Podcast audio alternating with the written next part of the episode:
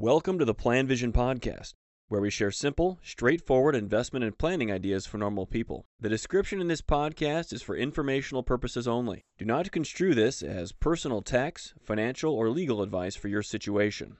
Hello, this is Mark Zoril with the Plan Vision Podcast, and this one is labeled Blinded by Taxes. As you invest and consider your investments for your future, fees matter. They matter a lot. The fees that you pay on your investments to brokers, transactional fees, commissions, uh, insurance fees, whatever the fees might be involved in the process of setting up an investment account do make a difference. Some are pretty small, but it's the big ones that can really matter. And certainly taxes for most people around the world come into play as well. Not everyone, though. Some people live in countries with, with tax that are very t- favorable from a tax perspective. Some people live in countries that don't have taxes, or countries that have very modest tax rates or that don't tax capital gains or dividends. But most people in traditional Western societies do have taxes, and some of our tax regimes are more aggressive than others. So, taxes themselves, when it comes to the investing, the investment choices that you make, can play a big factor in your ability to accrue money for the long run.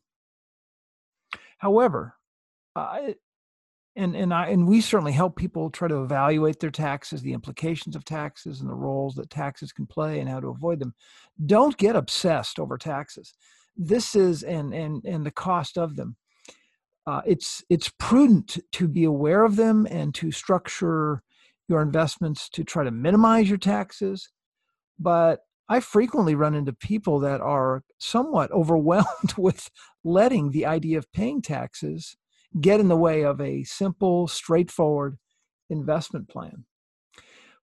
Now, there are in many Western countries investment vehicles that are available to you, typically sponsored by government agencies or their or government laws, that allow you to save money in a tax advantaged way. Here in the States, we have things like Roth IRAs and 401k plans. Canadians have RRSPs, TFSAs.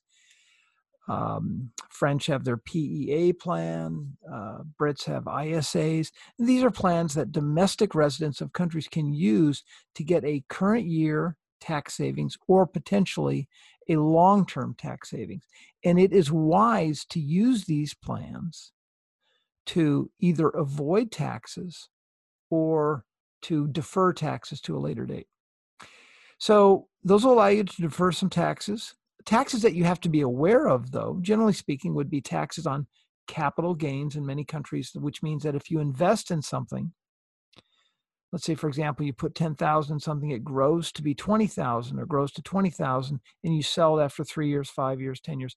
Many countries will have a tax on that gain or a capital gains tax. Also many um, uh, countries tax dividends. You you know you get a dividend from a stock or a dividend from an investment, or you get interest. That's treated as some form of income, and they'll tax that along the way. Tax that away. T- tax that as well along the way. So, with all of these potential taxes that we pay as investors, the financial services industry quite quite wise in developing products to help you avoid paying taxes. Here in the States, we have annuity and life insurance products. There are probably some other products. Those are the two most common that I will see being sold by the insurance industry to help people avoid taxes. In addition, I run into other people of, nationalities as well that are that where investment products are promoted as ways to avoid taxes, many times for expats when they repatriate to their home country. I'll see this wrapped up in some of the bond products that are used uh, or sold to um, expats in different parts of the world. So, uh, and a really important point I want to make about this is a lot of the products that that are used that provide these tax advantages are just lame products. They're too expensive, and they lock up your money for a period of time. They come with very extensive fees. Uh, some of them require contributions on an ongoing basis, so they're less flexible from that perspective. The net of all this, these these products, are that they are, if you use them, they're worse off than if you had just paid taxes anyway. So don't necessarily let the appeal of products that promote a tax advantaged method of investing uh, outweigh the actual benefits of just in paying the tax anyway and investing in a much better product. Sometimes that's clearly the route to go. I've also come across other investors, typically, if you're not if you listen to this podcast, where they're unwilling to invest in something due to taxes. And keep something in mind. It's still better, depending upon the country that you live in, to actually make money and then pay a tax on it. That's an okay thing to do. Uh, you got to make money and you want to make money. So it's better to make a dollar and pay some tax on it 10, 15, 20, 25% than to just say, well, I'm not going to make anything on my investment and not pay a tax on it. A final comment I would make too, as well, is when you think about your taxes, again, don't obsess about this. It has to do a lot with the people that I plan for, especially many retirees that want to maximize their distribution strategies from a tax perspective. Well, we certainly help them do this, but you don't want to focus just on the tax implications of the decisions that you're that you make. Roth conversions are a good example of that. Roth conversions for Americans are a good way for these people to uh, potentially eliminate or reduce taxes by converting money from a pre-tax account to a Roth account.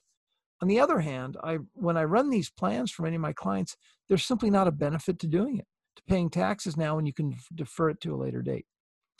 So as you're thinking about where you're going to be and how you're going to distribute your assets, I, I wouldn't be too overwhelmed or overly influenced by the role that taxes can can play and don't let them dominate your strategy. They can certainly play a role but they shouldn't necessarily be depending upon your circumstances the lead role in deciding how you invest what products you invest in and how you distribute your assets Thank you for listening to the Plan Vision podcast. Let us know if you have any questions or comments on the topics covered.